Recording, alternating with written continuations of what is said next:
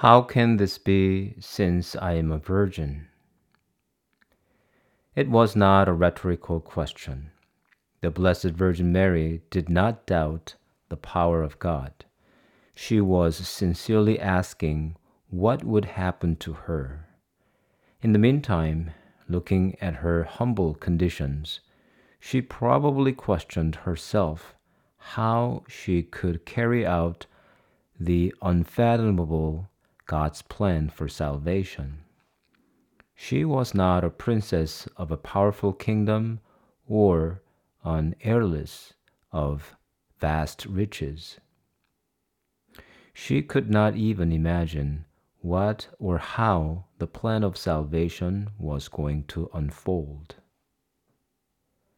Here I am, the servant of the Lord. Let it be done to me according to your word. Mary did not receive much detail of God's plan. All she heard was she would bear a Son of God by the power of the Holy Spirit. The archangel's explanation was too simple, for nothing will be impossible with God. Mary did not answer because she was informed enough about God's plan or a plan for her. She had to take a leap of faith.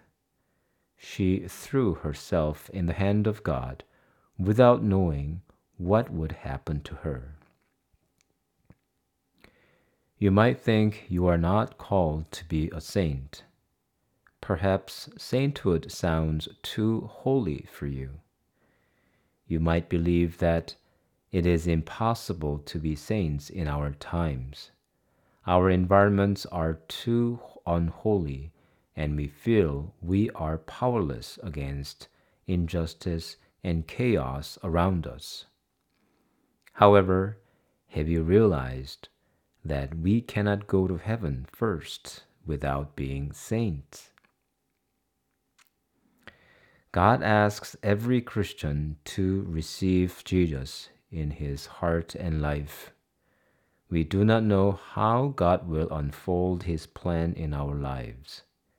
But without our consent, even God cannot work for our salvation.